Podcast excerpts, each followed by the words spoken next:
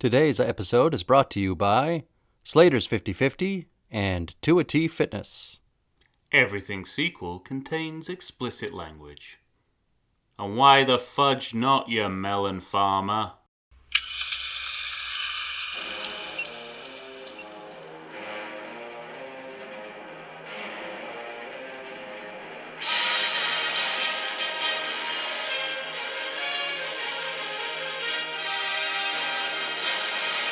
Yippee ki motherfuckers! We're back.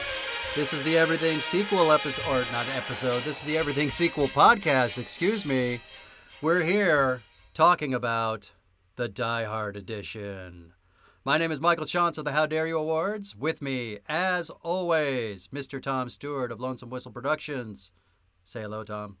I got a fucking reindeer flying in from a fucking petting zoo. Dennis Franz at his fucking best. That's what I say. He's a national treasure in this movie. This podcast is going to be you stopping me talking about Dennis Franz.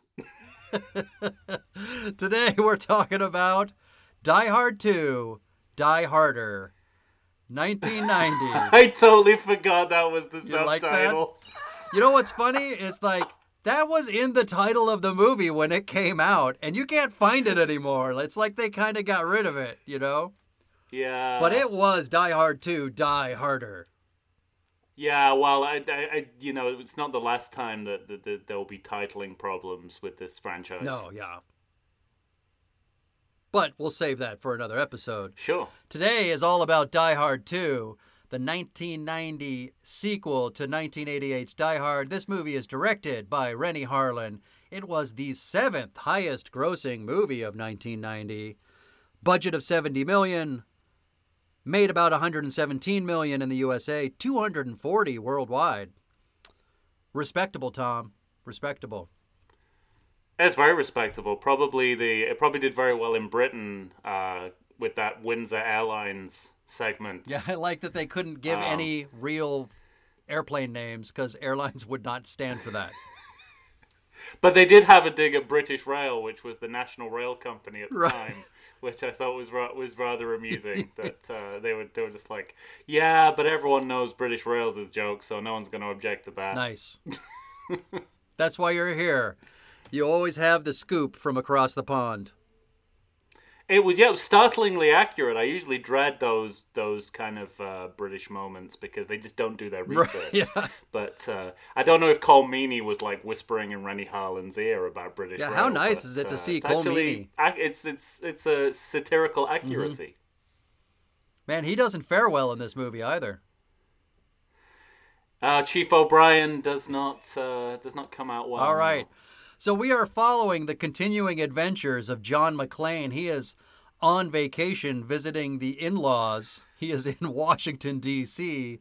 So despite being in a different city and despite being not stuck in a building, we pretty much have uh, as close to a carbon copy of the first movie as we can get. I mean, the band is all back. And yet, Mm. Tom, this is your favorite of the sequels. You ranked them two, four, three, five. Yeah.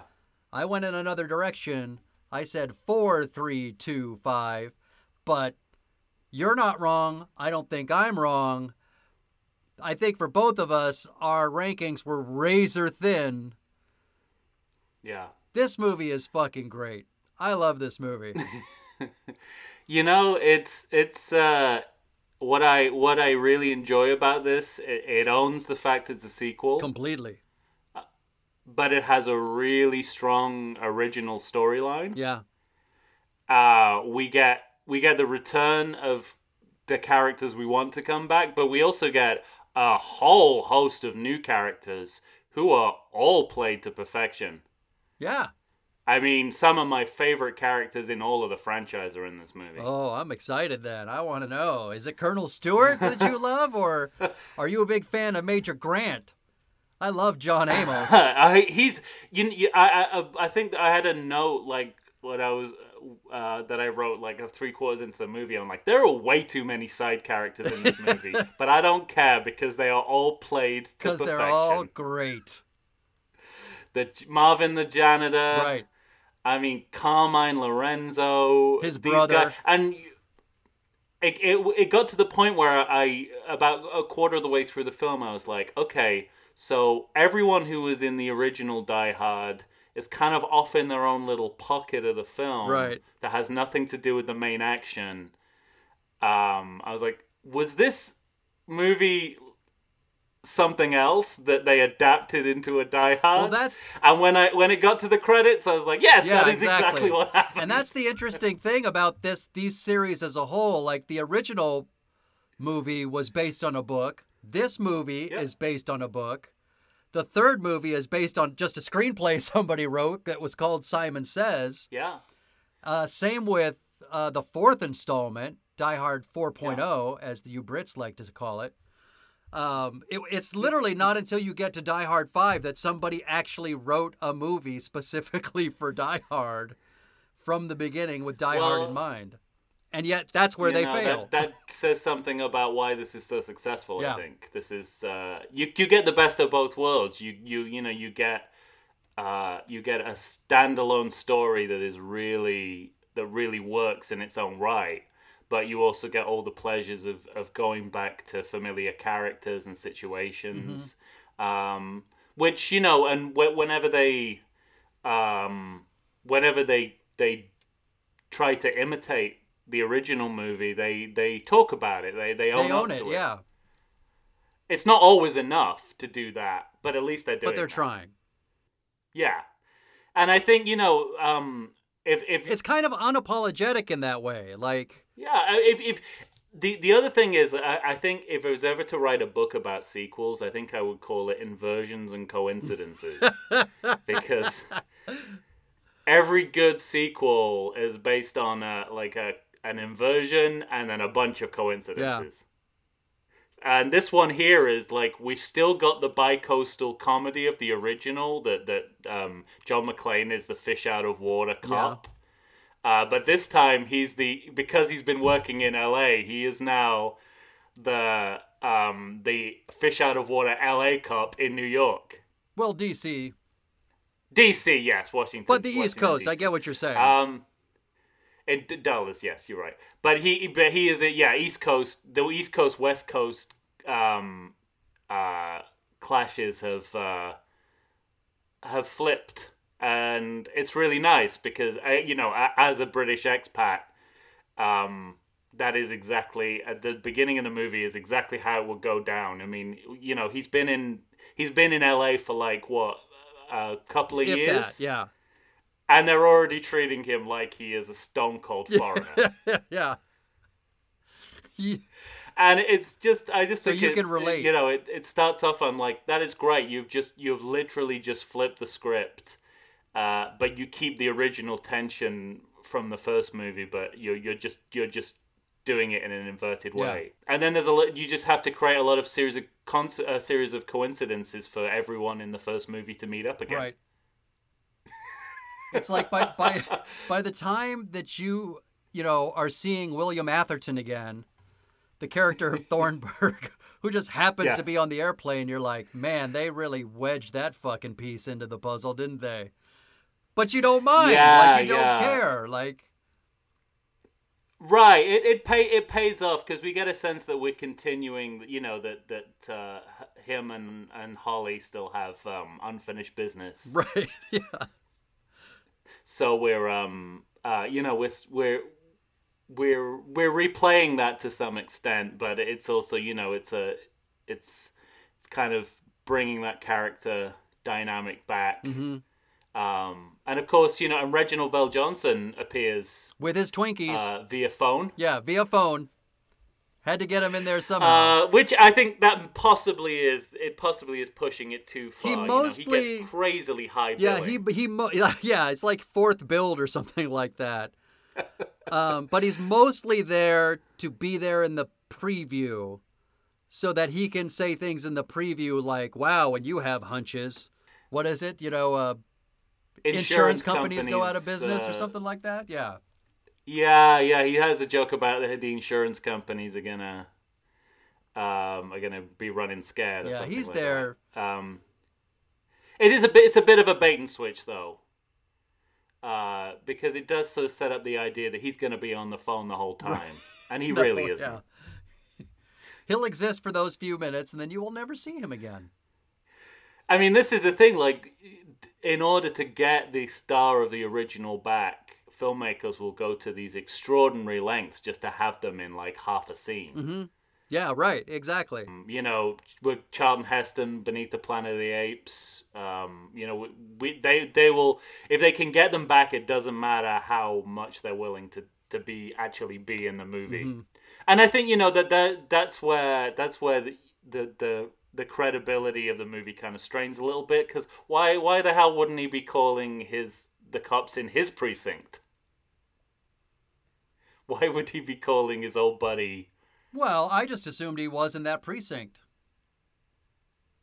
That's that's a that's also a big stretch. They're going to assign him to that precinct. That's true. If you think He's going to be working in Little Japan. right, if you think about just the character of Paul Gleason from the first movie, like how does he allow him on the force in the first place? Yeah.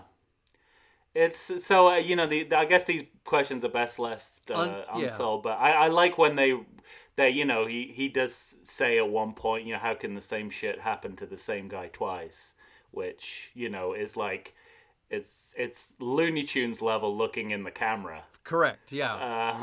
Uh, and they need to do that in those moments. Uh, I just think Reginald VelJohnson's a little bit of a. It's it's very misleading.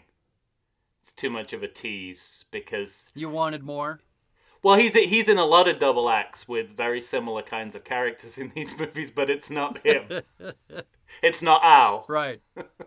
well, let's talk about. Let's get into. You know, we'll start getting into the meat of the movie. Here are a few of my top notes. First of all, I love because like just the year before this, Lethal Weapon Two comes out, and it's like slam Lethal Weapon, have the two fall down, and the next thing you have is like this magnificent car chase. You know, no titles. Yeah. I love that this movie goes for that same thing, but goes Die Hard, you know, like slam Die Hard, slam 2, and the next thing you see is a car getting towed. I, I have that exact same note. We are straight in. There is not a second wasted. The frenetic, relentless tone of this movie is set from the very it's first second of hysterical, the man. movie. I fucking love it. It, yeah, it's great. I, I think it, it's you know um, they and then they do a really nice job of they they give us some you know they tell us the story of the first movie and also what's happened in between Right. in the space of about a minute and it's it's all kind of it's all in dialogue form it's john complaining to to that cop, the cop who's towing his car Right, yeah. and he just sort of tells him the story of Die Look, I, to uh, point. I, I used to be a New York cop, but now I work in L.A. Uh, come on, professional courtesy.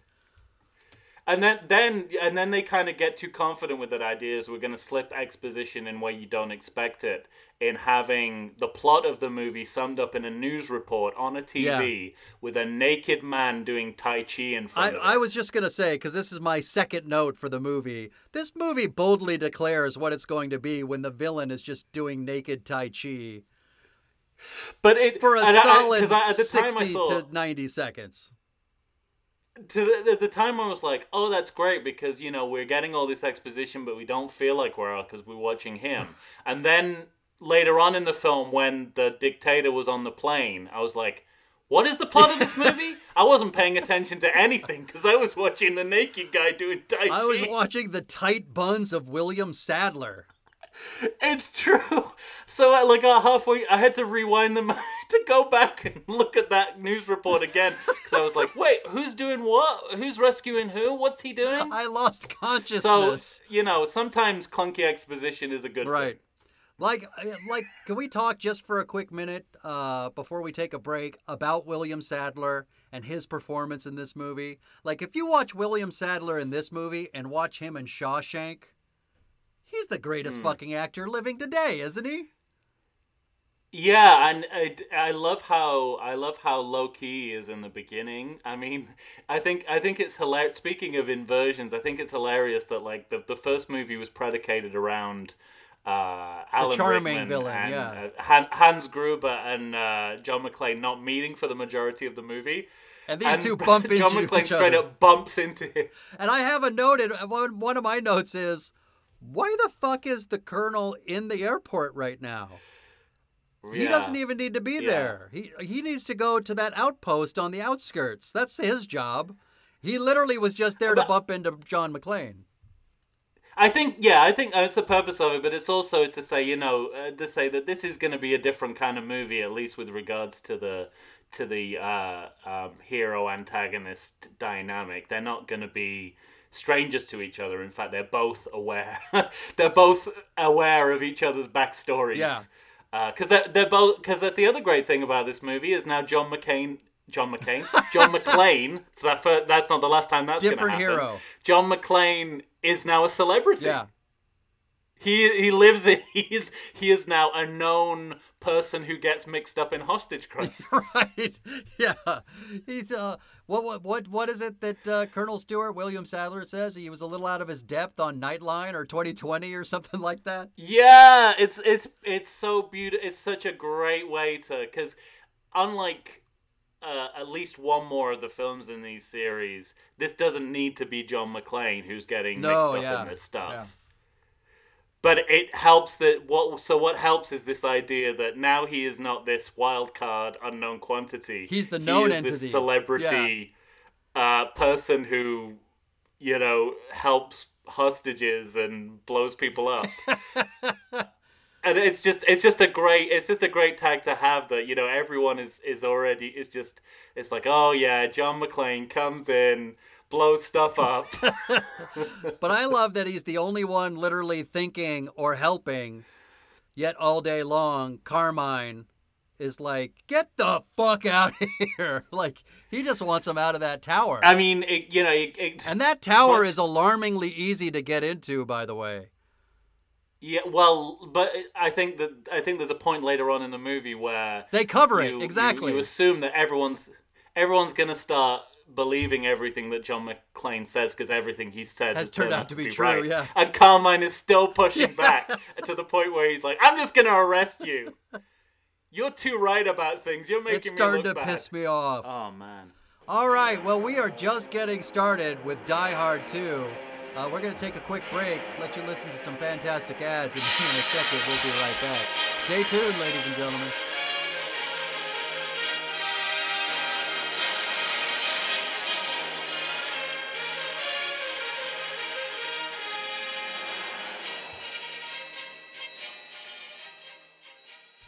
Look, people, we're living in strange times. We know that, don't we? Of course we do.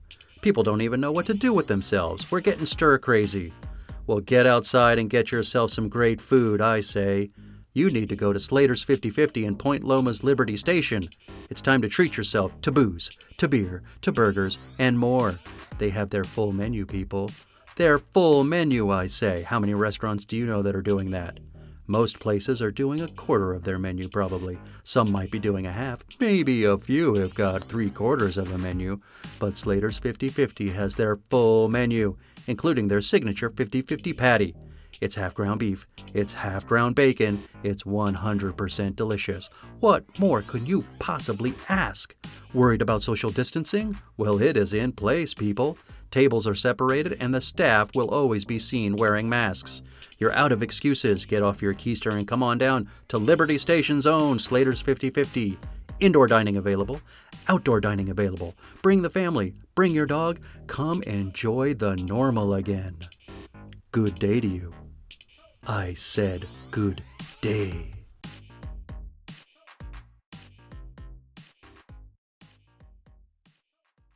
And we're back. We're here talking about Die Hard 2, the 1990 sequel to Die Hard. We were just kind of catching up on the beginning of the movie, Tom. So let's talk about the crux of the story. We've talked about, you know, the exposition you had to go back and rewatch about this, this, uh, you know, that's the thing. So for me, this is sort of the weakest ideas for what the bad guys want. You know, Die Hard is like the all time best, you know, we're terrorists, but really I'm just this sneaky, fantastic thief. And of the sequels, I, I, you know, especially having looking back at this movie, having seen um, the third and fourth films in the series and the fifth film in the series, actually, I was actually kind of grateful that that these guys were what they purported to be uh huh. Because there is a especially a Die Hard with a Vengeance. There's, there's so much double and triple crossing, and so many bl- double bluffs and triple bluffs that There's I kind of like the fact that at a certain point I was like, oh, you know, they're they're, um, you know, that they're fascists. I mean, that's what I got for it. They they they Yeah. But that's the other thing is it's not ever really explained like why any but any of the American soldiers right. Have made this choice. You know, it's it's it's you know that that's uh, a a storyline you don't get. It's it's interesting. It's the on, the only one in which it's it's totally politically minded. There's no right. There's no financial gain, right? Anywhere in, in that plan. I don't think so. I mean, Yeah, ultimately, I guess you in, is you install a the kind of government that'll be favorable to America elsewhere, I guess. But um, so I like the contrast of that. Again, it's like complete inversion, and it's in the later movies. I think they start muddying that up a little bit. It's like, is he a thief? Is he a terrorist? Does it matter? Um, and in this one, I like I like the clarity of it. But you're right. You're right. There's no uh, there's no um, and this is where you know the limits of someone like Renny Harlin is very clear. You don't get a sense of why they're doing what they're doing. Yeah, but I kind of, you know, like Renny Harlin gets some shit, I guess, on some levels. But I, you know, I love Renny Harlin. Cutthroat Island aside, I love Renny Harlin. Yeah, Um, me too. And also, what I like about Renny Harlin is like in this movie, he doesn't give a shit Mm. about the why, Yeah. and it kind of makes me think we don't need to give a shit. You're you know? right. Like, yeah, I think you know the, the the and this is consistent throughout the movies. It's like the the more white you are, the worse villain you are, and the more European you are, uh, the more it kind of heightens your villainy. And if you just stick to those rules, which you know in today's climate, not bad rules, right, not bad rules of thumb. Right. You know, I'm grateful they never went down the Islamic terrorist road that so many mo- so many action movies did uh, Right. later on down the line. Um, and so I, I think you know it's at some level it's just a basic commentary on. Uh, I mean, it's it's kind of I suppose it's it's unnervingly anti-American. Uh, Yeah. especially for a movie coming out of the 1980s. You know, it's it's sort of saying Well, the start of a new decade, 1990. yeah, and even compared to the first movie where the enemy was Japan and Germany, you know, classic World War II foes. Um, here it's you know it's uh, homegrown terror. Yeah. That's the problem. Uh, with no sense that they're well, I guess they're supporting a foreign power, but the people in charge of it are the American military. Mm-hmm. So I I kind of I, I like that and it. It made the movie it made the movie storyline really stand out to me because it was the only one in which they were actually political. And of course it flips the idea around from the first movie that you think they're terrorists but they're actually thieves. In this one Right. they are just terrorists. Well, yeah, but in this one, they are considered to be thieves stealing luggage by Carmine, by Dennis Franz. So you have a role Yeah, I- I- reversal where they think that they're thieves, but it turns out they're terrorists. That's all his tiny mind can contemplate. Yeah. I'm just gonna. I, I'm just gonna. Can we start talking about Dennis Francis, Carmine Lorenzo, please? Ugh.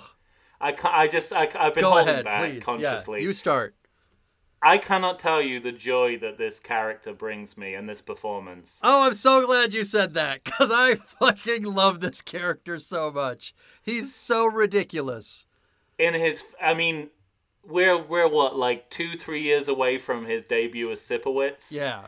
So he basically he he his he treats his opening scene as his screen test for Sipowicz. For Sipowicz, He- yeah. He is bounding around that office with a coffee cup glued to his fingers. I have never seen such acting, such coffee cup acting in my life. I actually wrote the same note. I was like, this guy is really drinking that fucking mug of coffee. like a champion, you know? And and somehow in the process of of this kind of you know this performance and this character he has the most interesting character arc in the whole movie In the whole movie, yes, completely. he's the only character who really changes Who changes?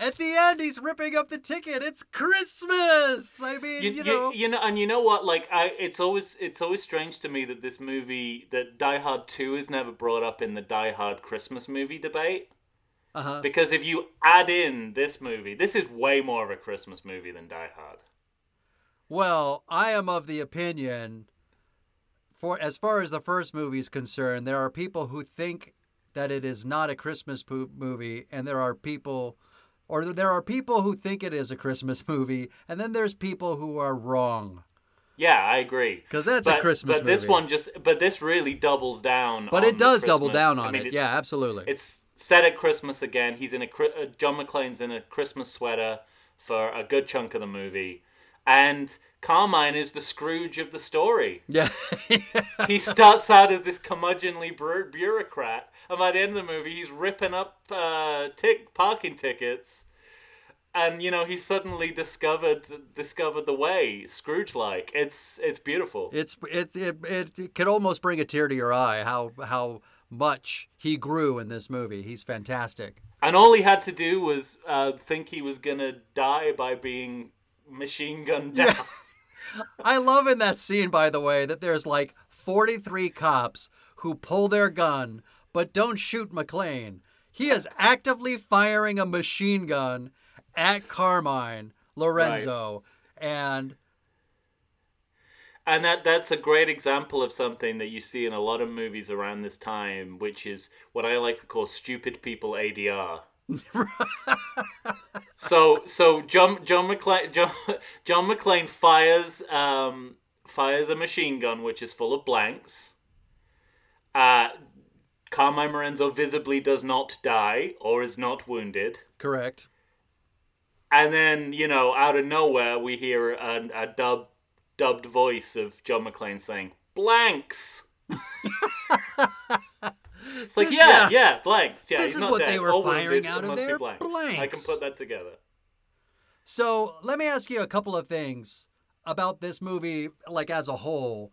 Um, one of the notes I had was I love how filthy and violent this movie is. Oh, yes. And I love, like, this movie is dripping with goo. It's so melodramatic. and yet, it works. Oh, yeah. This movie knows what it wants to be. And I love it. I love how melodramatic this movie is. It's the only movie in the series that does this.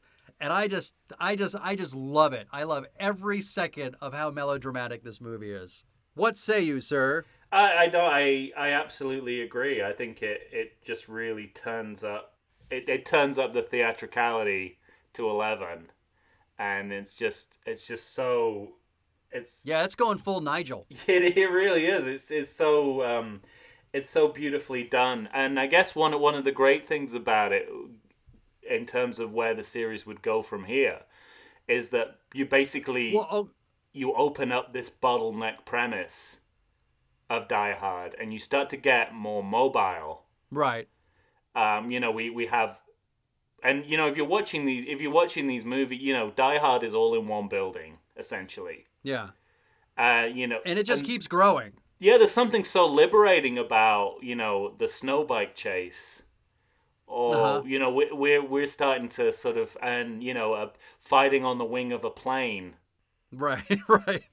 and you know this is this is the thin end of the wedge when it comes to where the series is going to go with fight you know like fight sequences o- um, on uh, uh, aerial vehicles. Well, I think that's one of the interesting things about this movie is that it does open up, Yeah, you know, where where it you know, he's got room to move around. He's not stuck just in one place. And yet you kind of have this not the same, but like you have claustrophobic kind of moments. He does feel stuck yeah. at least in this one location. You know what I mean? Like the, there, it's a good, it's a, it's a good hybrid between Yeah. the two. I think. Which That's I- what I, you an, know, I air- really an like. airport's a really nice go between because you you can't go anywhere, but you can go more. You, you know, you can you can spread out a little bit.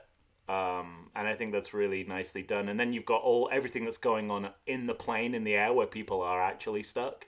Right. So um, yeah, you definitely get this. This movie is all about. It's about the best of both worlds in terms of you know, uh, new you know a completely new film that stands alone in its own right, and then a continuation of the of the the kind of Die Hard formula. Yeah, and that's one of the things I really love about this movie is that this movie does,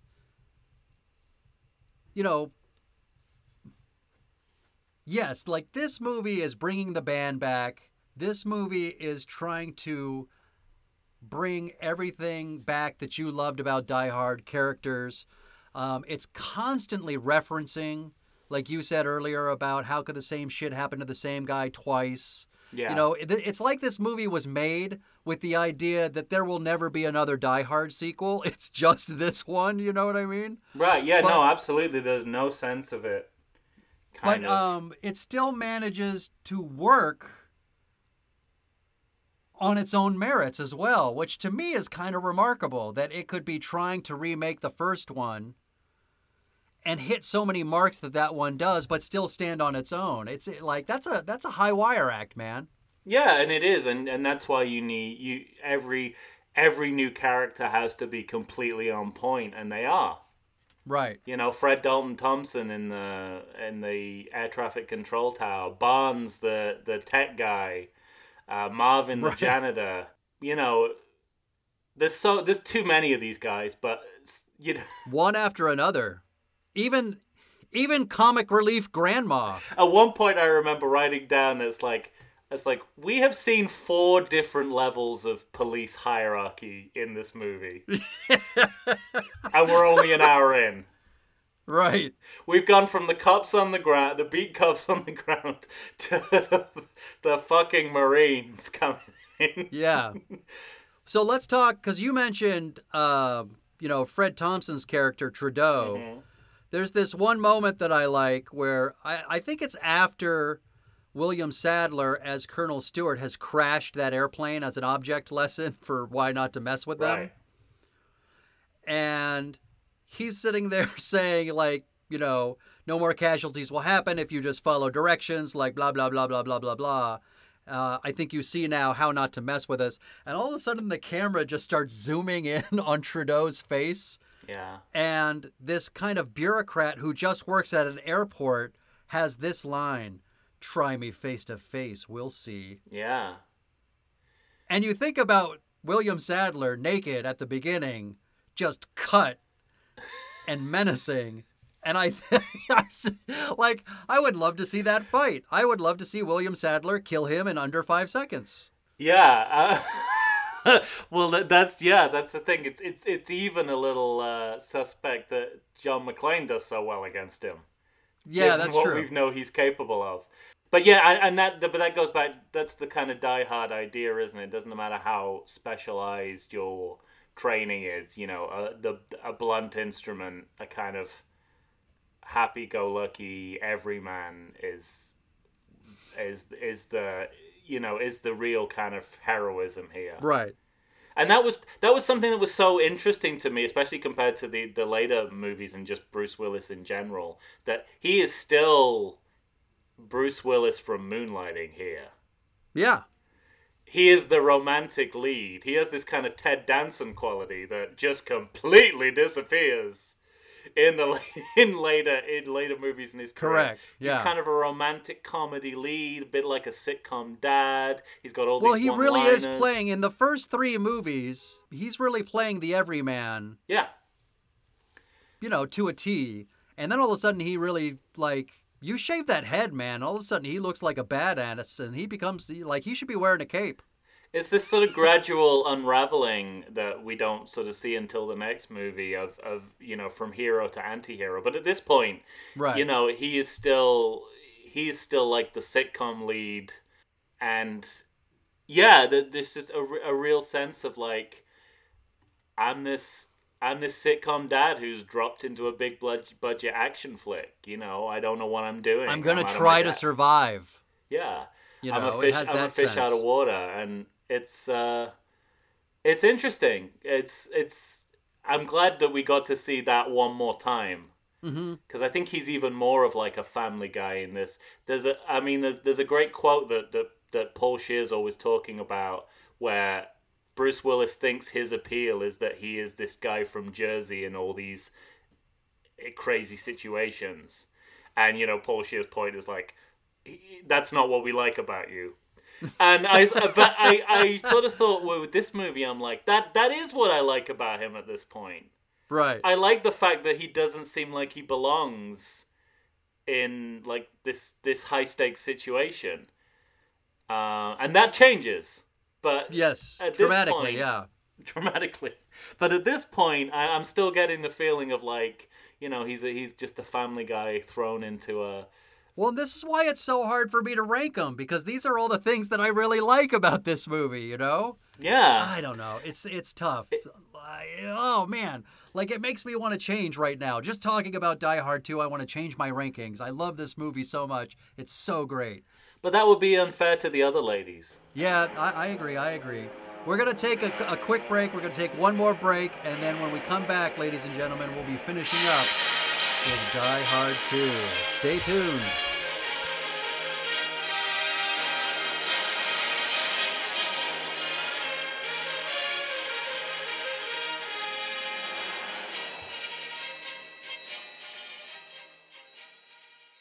Does the coronavirus have you feeling oogie? Have you been sitting on your couch for weeks? Nay, have you been sitting on there for months?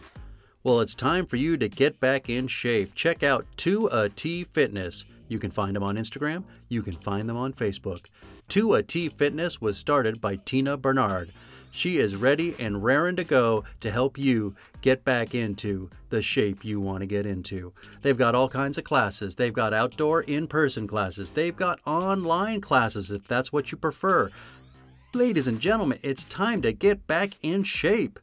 You're going to find a variety of exercises. You're going to have strength training, cardio, weightlifting, even fun five minute burnouts that will push you to your limits. So get off the couch, get into shape. Go ahead and check out 2AT Fitness. Tina Bernard has got you for all your needs. I know her personally. She's fantastic. You're not going to meet a better person to help you become the new you.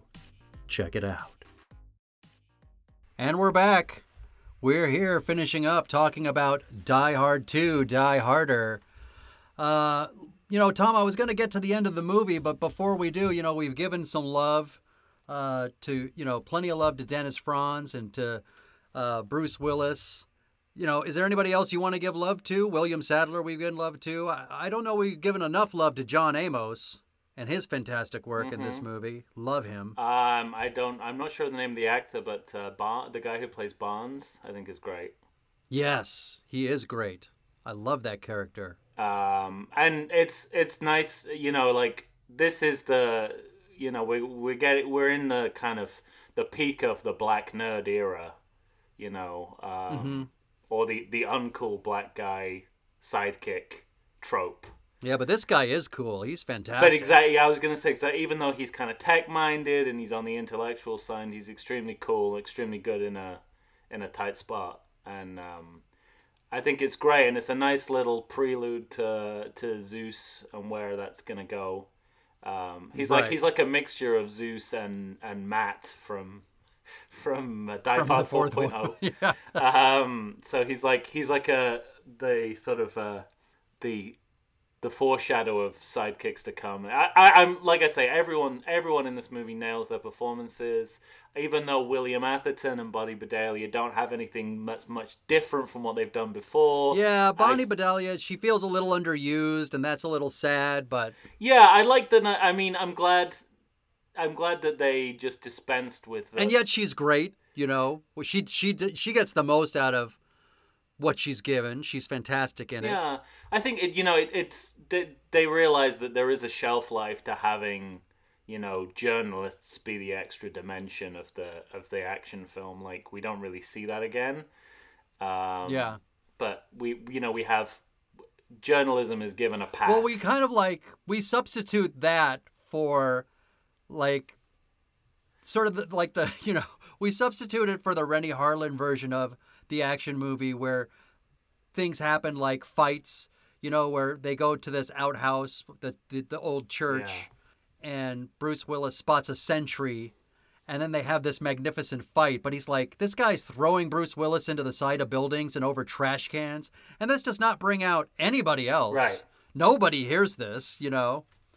And so uh, I, it's it's kind of those things that that are at the front and center of this kind of action movie. Completely, yeah. And you know, it feels like a total the the the landing light part just feels like a total afterthought of shit, I really should be doing something to save my wife. Right. Yeah. Yeah. Like that you you don't unlike the first movie, you don't get the sense that that, that saving her is front and center of his uh, goals and objectives in this movie. Correct. Yeah. And it is a beautiful moment, but it does feel like, you know, the screenwriters are like, "Oh shit, we should have him do something that will help Holly in some way." Yeah. well, let's talk about the end of the movie because for me, of the sequels, this is like hands down the best ending. It's the best death of the villains. Yes. It's the best you know, it's the the, the most well written. It's it's like everything comes together exactly as it should for the end of this movie. Saving, of course, that this airplane is traveling down the longest runway in the history of the world and at a, a, speed that doesn't seem to indicate it wants to take off. But other than that, the ending to this movie is so awesome. I that yeah, that was a um I think it is awesome. I think in the latter parts of the movie I was getting kind of an airplane vibe. Uh huh.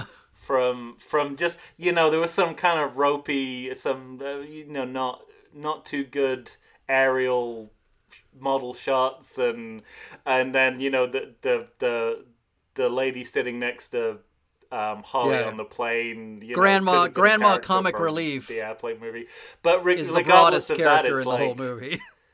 um, yeah, exactly. But uh, so I was getting that kind of vibe from it. But in terms of you know action and the, the fight on the wing of the plane, we finally get Yeah, the, right. the, the Tai Chi is brought back into the story.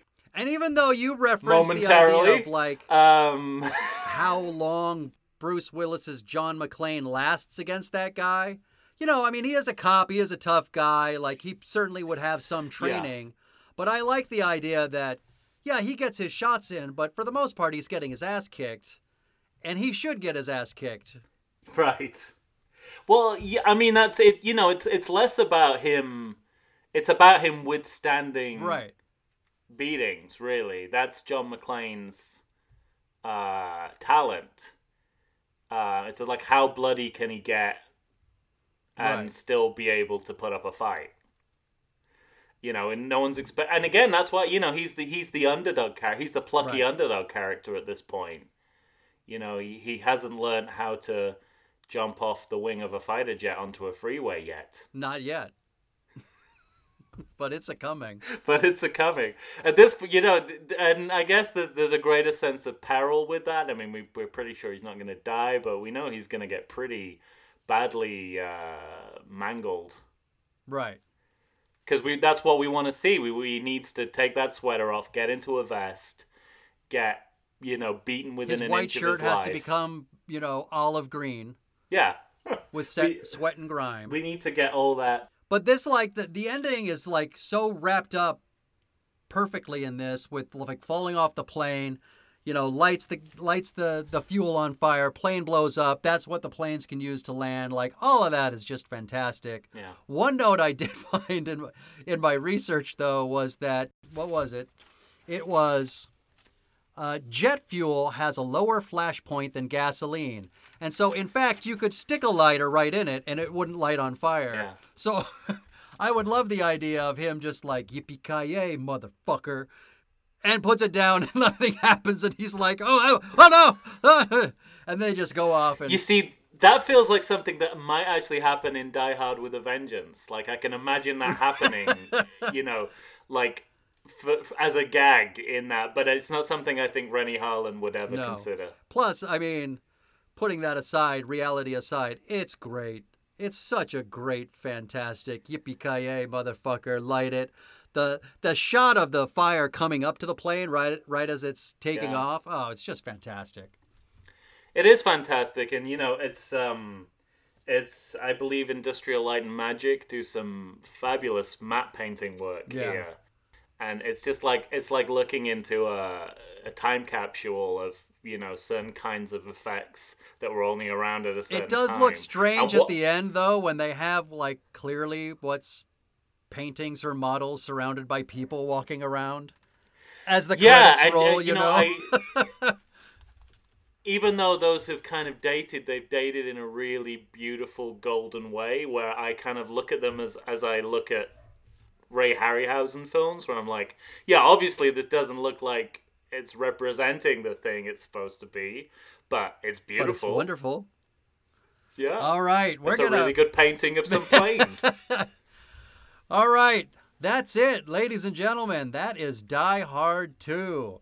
Please, if you have something to say, if you think we've missed something, if you want to check in with us, you find us on uh, Facebook, find us on the Insta, find us on Twitter. We are the Everything Sequel Podcast. Tune into us, and uh, you might just have your fantastic comment read on air here. Tom, anything before we leave? we'll be back with a vengeance. Yeah, we will. That's it for now. Be good, everybody. Until next time.